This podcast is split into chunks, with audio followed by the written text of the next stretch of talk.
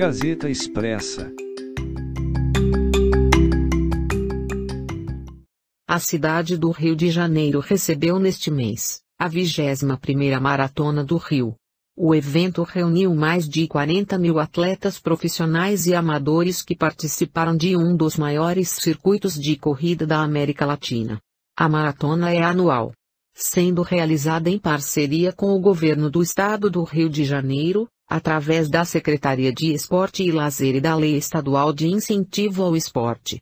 Esse ano, mais de 40 mil pessoas, entre brasileiros e estrangeiros se inscreveram e percorreram em dois dias as paisagens naturais do município, como o Pão de Açúcar e as praias do Leblon, Ipanema, Copacabana, Botafogo e Flamengo. A Maratona do Rio aconteceu no aterro do Flamengo, na Zona Sul Carioca e foi dividida em cinco provas realizadas nos dias 10 e 11 de junho, sábado e domingo respectivamente. No primeiro dia, os corredores percorreram a prova mais curta, de 5 quilômetros. Já no segundo dia, os inscritos, dos 10 quilômetros, além daqueles que encararam o desafio completo da maratona, percorreram 42 quilômetros de percurso. O governo do estado, que é um dos parceiros do evento, acredita que as provas mais longas permitiram aos corredores explorar pontos turísticos da zona sul e do centro da cidade, passando por locais emblemáticos como o Museu Histórico Nacional e o Museu do Amanhã. Além da maratona, a edição deste ano contou com um festival de música gratuito na Arena Maratona com Arte. No sábado, Martinalha se apresentou ao lado do Carrossel de Emoções. No domingo, foi a vez de Tony Garrido e do samba independente dos bons costumes subirem ao palco. Além disso, pontos estratégicos do percurso receberam apresentações de renomados blocos de carnaval do Rio, como Boitatá, Céu na Terra e Bloco das Tubas. No sudoeste do estado do Rio de Janeiro, em Visconde de Mauá, o Instituto Estadual do Ambiente, INEA, mantém um hotel de abelhas solitárias. O hotel frequentado pelas abelhas e outros insetos está localizado no Parque Estadual da Pedra Selada, responsável por abrigar espécies sem ferrão que não vivem em comunidade e não produzem mel.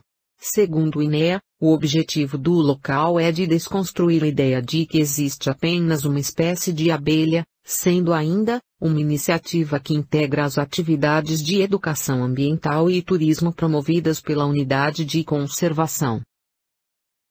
O hotel foi inaugurado em maio de 2021 e utiliza diversos materiais sustentáveis como bambus, madeira bruta, troncos e cascas de árvores e folhas secas. O guarda-parque Paulo Rogério explicou que o espaço foi criado com o objetivo de reproduzir a atividade das abelhas dentro da floresta. Ele também enfatizou a importância das abelhas na polinização dos alimentos consumidos pelos humanos. Gente criou esse espaço aqui para tentar imitar um pouco o que acontece dentro da floresta, né? Esse espaço serve para abrigar abelhas solitárias, que são 85% das espécies de abelhas que a gente conhece.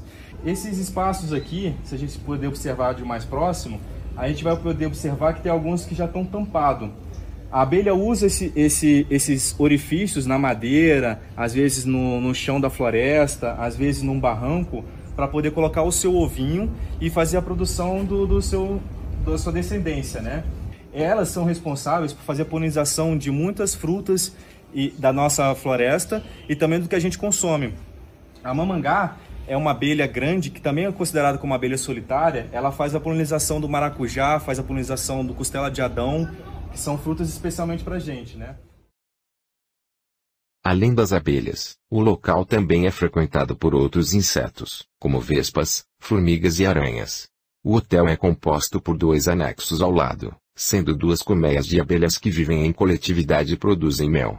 Uma das espécies presente no local, por exemplo, produz cerca de um litro de mel por ano, sendo ele considerado um poderoso antibiótico natural. Segundo o Instituto Estadual do Ambiente, cerca de 2.700 pessoas, entre estudantes e turistas nacionais e internacionais, já visitaram o local desde a sua inauguração. Para o secretário de Estado do Ambiente e Sustentabilidade, Tiago Pampolha, o principal objetivo do Hotel das Abelhas Solitárias é de informar sobre a diversidade de abelhas. Abre aspas, nosso principal objetivo é informar os visitantes e alunos das escolas sobre a diversidade de nossas abelhas. Temos mais de 300 espécies catalogadas no Brasil, sendo 85% delas abelhas solitárias.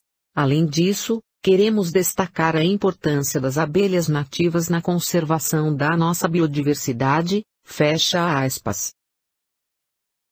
A seguir, Proteção da Fauna Silvestre, Centro em São Paulo resgata e cuida de animais.